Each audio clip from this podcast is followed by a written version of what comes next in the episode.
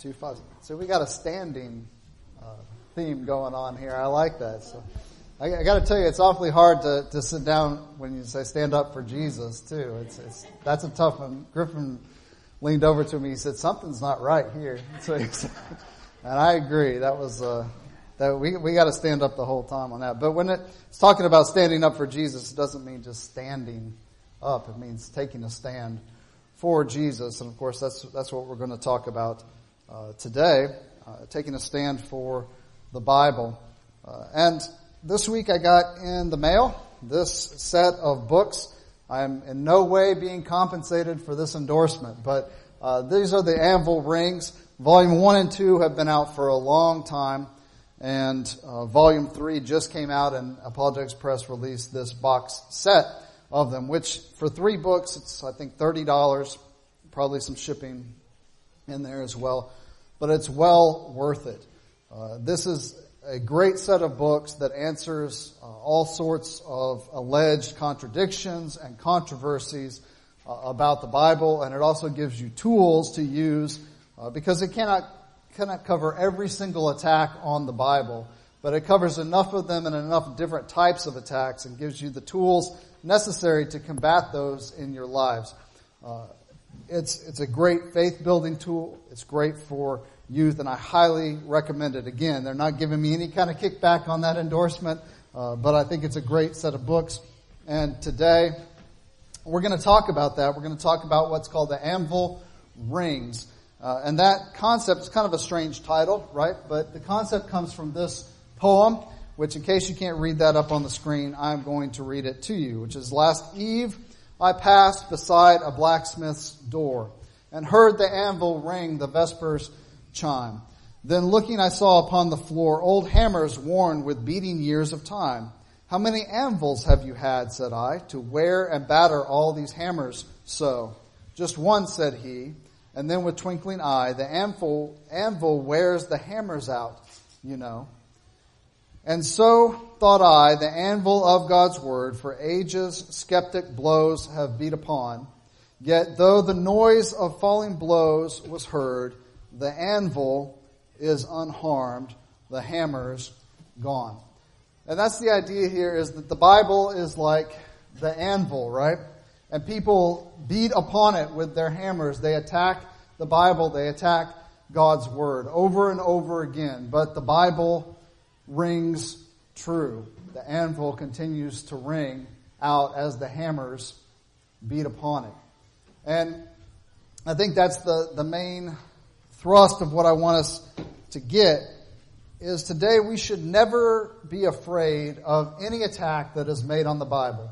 Not from anywhere. Any claim that's made against the Bible, archaeology, history, science, don't be afraid to study those things and confront them because the Bible will continue to ring true if we study through those things.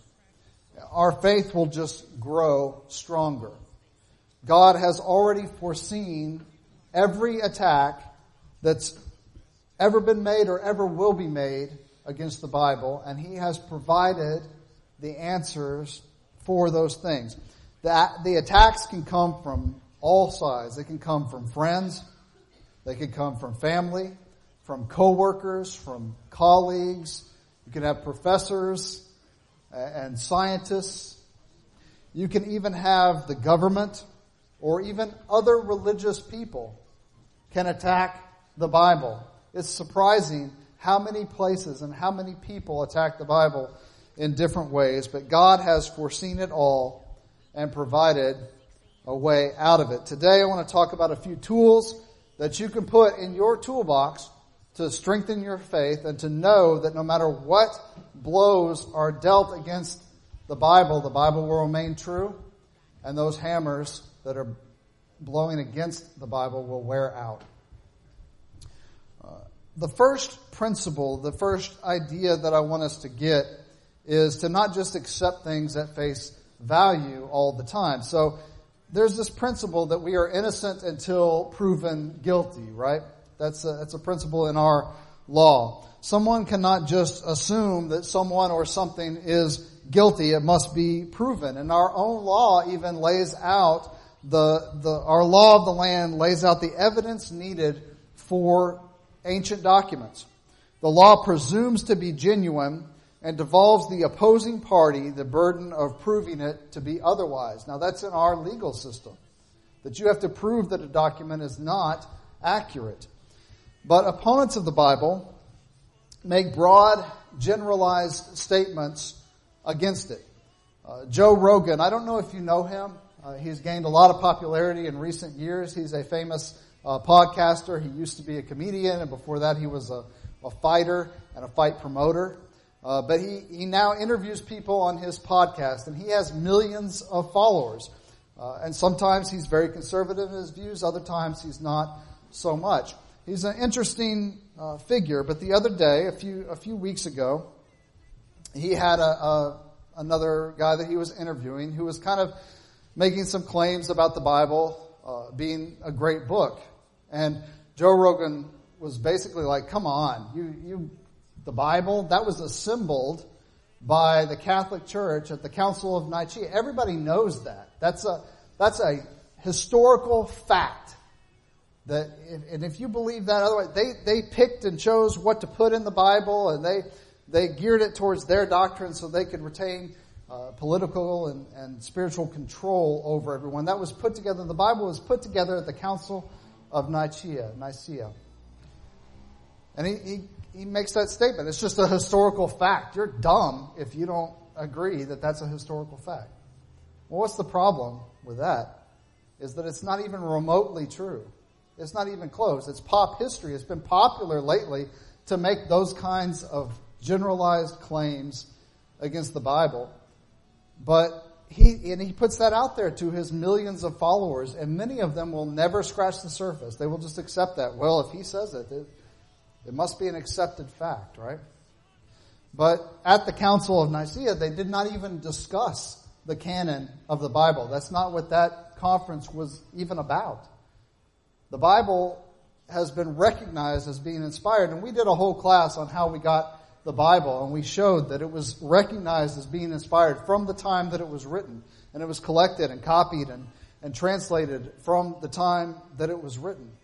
And it was not this group of people that decided what was going to go in the Bible and be left out of the Bible in some kind of conspiracy. Uh, that is not even remotely true. And the Bible actually has built in defense mechanisms against that kind of thing, as you would expect God's Word to do. It is self authenticating in nature. In other words, because of the prophecies, because of the science that's in there that is, is revealed in the text before humans knew about those things. It, it shows that it's authentic. The prophecies that were clearly written before come to pass in, in the New Testament or come to pass even some in the Old Testament times that were written earlier on. On top of that, it is tamper proof. What do, you, mean? Well, it's tamper proof, just like those little lids that are, they say they're child proof, right? They're tamper proof, but they're, they're almost impossible for me to get open nowadays too. But uh, as I get older, I'm finding that they need to make them less tamper proof for, for me, maybe for you too. But the Bible is tamper proof. Uh, I mentioned in Bible class that I was having a study with a, a Jehovah's Witness. And it's interesting that they do not believe that Jesus Christ is divine. They believe he is a created being, that he is essentially that he is an angel. That is what they believe. Uh, main problem with that is it contradicts many scriptures, right? That's that's clearly a false belief if you read the Bible, read the New Testament in particular. And so what do they do? Well, they have their own translation of the Bible. So they will take something like 1 Corinthians, or sorry, Colossians 1, 16 and 17. And since that verse clearly teaches that Jesus created everything and that all things were created through him and for him and he is before all things, in him all things consist. And they add the word other. You see that right here? Other, other. All other things were created in the heavens and the earth. All other things have been created through him before all other things and by means of him all other things were made to exist. They just add a word in there. It's just one word, just other, right? But it teaches false doctrine. Well, how is the Bible tamper proof if somebody can do that? Well, no other translation anywhere on earth adds that word other in there because that word is not found in the Greek. We have manuscripts. We have other translations, all that show that that word was added by them. The Bible is tamper proof. Whenever man tries to tamper with it, it is clear that that's what's been done. It's clear in this case, and it also happens in other cases as well. One of the tools I want you to get today is that when people claim that there are contradictions, that we can use that possibilities answer contradiction. So if you take a possibility, for instance, Mark, uh, sorry, Mark 2 and verse 25 and 26. All right? In that verse, it says, And he said unto him, to them, Have you never read what David did when he had need and was a hungered, he and they that were with him, how he went into the house of God in the days of Abiathar and the high priest, and did eat the showbread which is not lawful to eat, but for the priests, and gave also to them which were with him.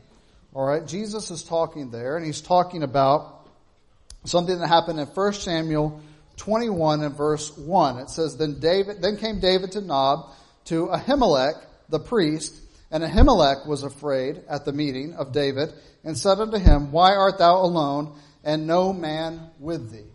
Now, the critic of the Bible will say, right there, there's a contradiction. Jesus says it's in the time of Abiathar, and 1 Samuel says it's Ahimelech. Which one is it? The Bible gets it wrong. That's what they said.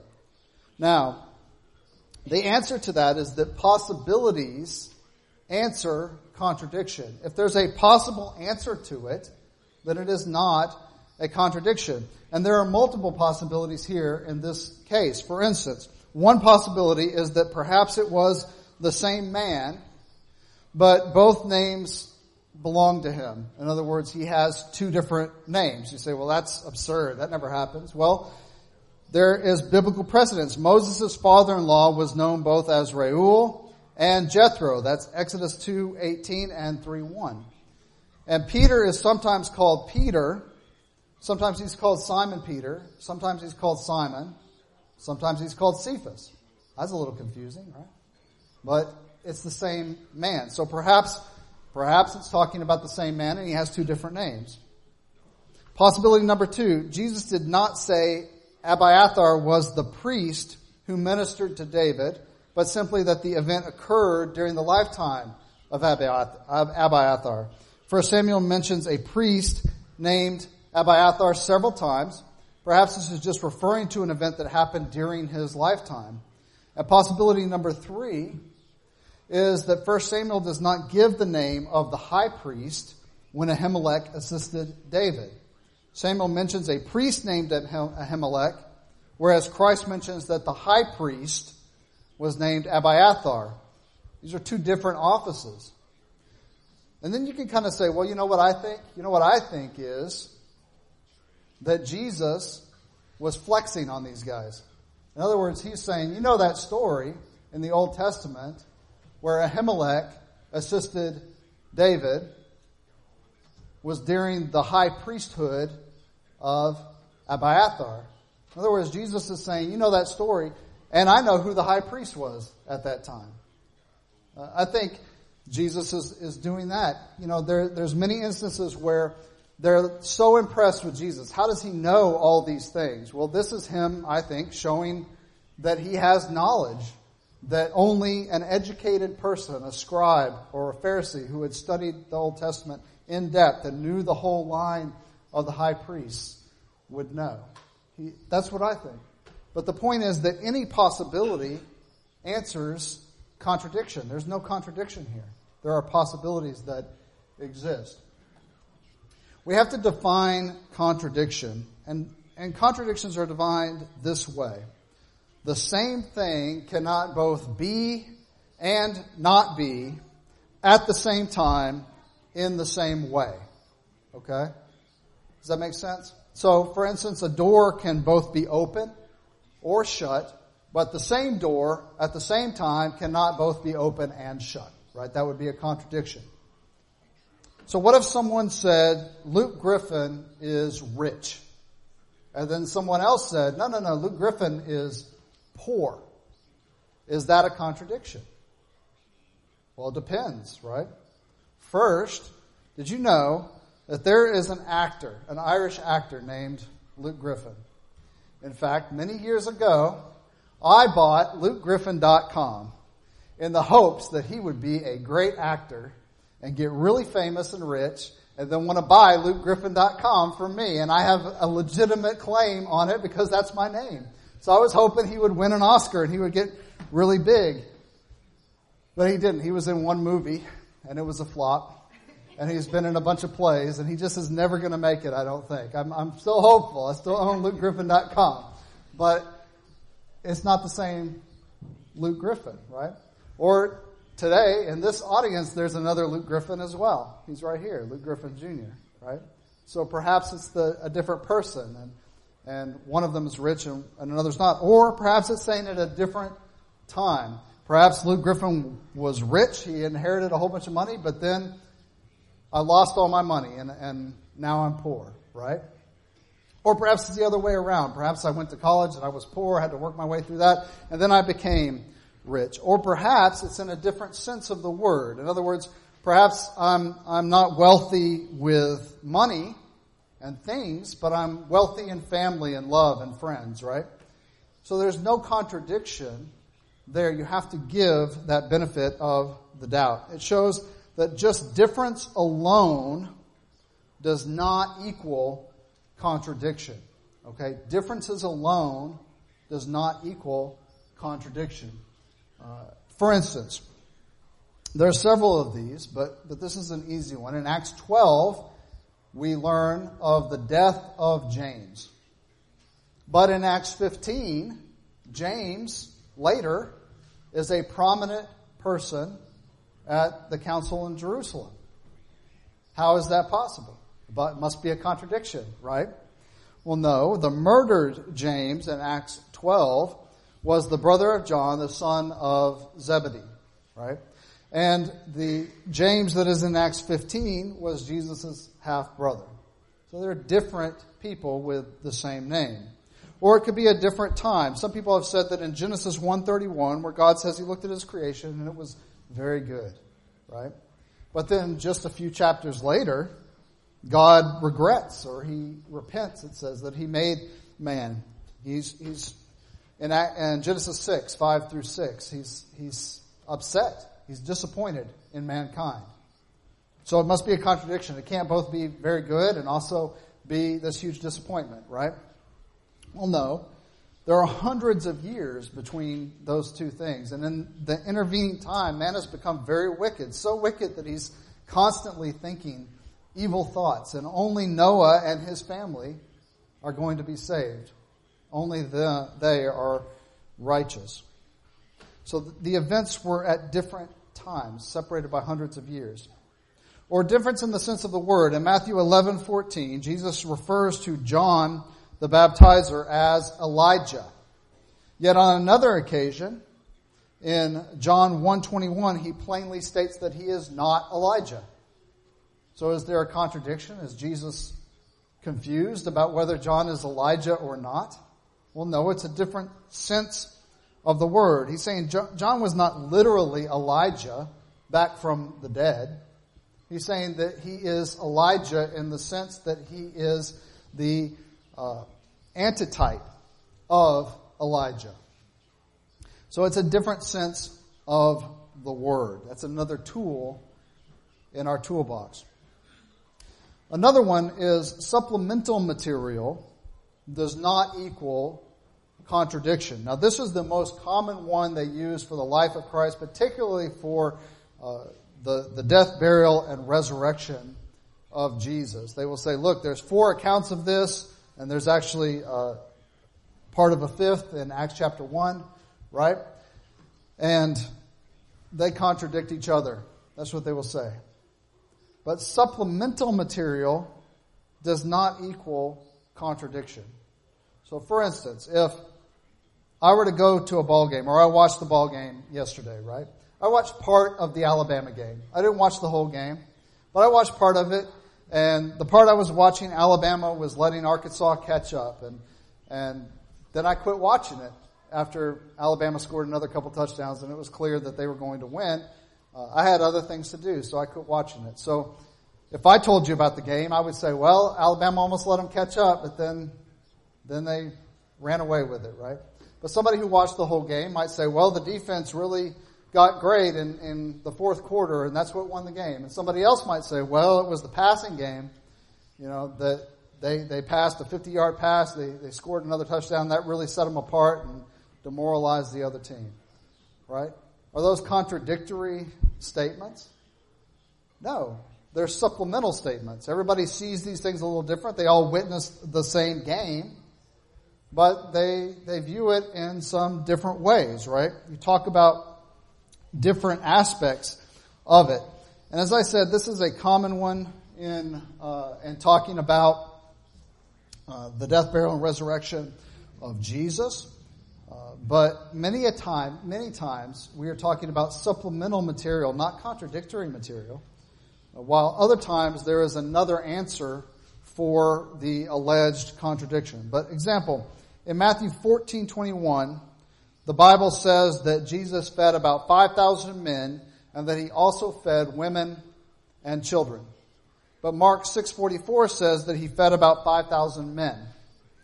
Well, which one is true? Is that contradictory? No, one just gives you additional information that he fed 5,000 men, but he also fed women and children in addition to that, right? That's an easy one. But Matthew 27, 57 through 60 says that Joseph of Arimathea took Jesus' body and placed it in a tomb. But John 19, 38 through 40 says that Joseph and Nicodemus, the one who came to him by night before and questioned him, that they took the body of Jesus and buried it in the tomb. Was that contradictory? It would only be contradictory if one of the claims said only Joseph buried the body of Jesus. But it doesn't say that. Only it just left out Nicodemus. And in the other account, in John, it has both of them. It's supplemental material. It does not equal contradiction. Another tool in our toolbox here is that we need to pay attention to who is talking and to whom. Who is talking and to whom? The Bible is inspired and it contains words and statements sometimes that are lies. The Bible contains some lies. The Bible contains words of uninspired men who lie or who are deceitful. It is accurately portraying those things. But some of the words of the Bible are lies, and if you take those out of context and try to say the Bible is lying, that is not a contradiction. For instance, in Genesis 3 and verse 4, the serpent informs Eve that if she takes of the fruit, she will not surely die, right? That was a lie. The Bible accurately says what the serpent said. But what the serpent said was a lie. The same is the case. That's an obvious example, but there is an even greater example in Job when people pull things from statements of Job's friends. Nine of the 42 chapters of Job are speeches that are made by his friends. These friends are also called in Job 16:2 miserable comforters right? So we don't need to take everything that those friends say as truth, right? They're reported accurately by the Bible, but some of their philosophies and statements are clearly wrong, right? They're telling Job, you must have done something really bad, Job. You just need to repent and, and God will stop doing all this bad stuff to you. Well, was God doing bad stuff to Job? No. Satan was doing bad stuff to Job, right? And that was bad advice. Job had not done anything to deserve the things that were happening to him, right?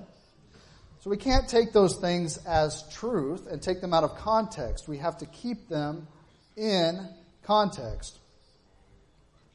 Clearly, one should never quote from these men and claim that the statement is both inspired truth unless an inspired man verifies it as being true. 1 Corinthians 3:19 says for the wisdom of this world is foolishness in God's sight as it is written he catches the wise in their craftiness right he still does that today and then the final tool I want to talk about when we're combating these alleged contradictions is we just really need to be fair with the Bible. So many times people are not fair. They do not treat the Bible fairly, right? Suppose that you woke up one morning and you witnessed this beautiful sunrise. And then you went to work and you told your coworker, wow, I just, I saw the most beautiful sunrise this morning. And they said, you are an idiot. The sun doesn't rise. The earth turns and it just appears that the sun rises. What would you think of them? You think, you're crazy. You know, I was just telling you about a pretty sunrise, right? Well, people do that to the Bible, right? The Bible will talk about a sunrise. It does so in Psalm 50 in verse 1. It talks about the sunrise. In 1 Corinthians 15, 6, Paul describes some of the Christians who had died as falling asleep. Is that a contradiction? No, because he's talking about the resurrection and the fact that they're going to rise again, right, with new bodies. It's not a contradiction for the Bible to use poetic language and say that the sun rises. Okay, that's not a conflict with science and the Bible. Right? It's using poetic language in the Psalms. We have to be fair and treat the Bible fairly. Now, I think all of us know most of these things, but I think it's very important for us to keep them in mind and keep all of these tools in our toolbox because the world does not know them. The world is constantly attacking the Bible. I've seen this over and over again in things that I watch on YouTube and other places where people are just like, well, I'm glad you finally admitted that the, the Old Testament is full of a bunch of lies and bad history and they never ever give any examples of this. Why? Because they're wrong, right? They can't. If pressed on it, they would not be able to give you even a single example where the Bible is incorrect. And that's what's so frustrating about it is people just take this on the surface. We have to be ready to defend the truth because that's where we get our authority is from the Bible. We we have to have that as our sword of the Spirit, right? It's what we use to show everyone the wonderful love and grace of God. Now, if you've never put on Christ in baptism, if you've never obeyed the gospel, we would encourage you to do that today.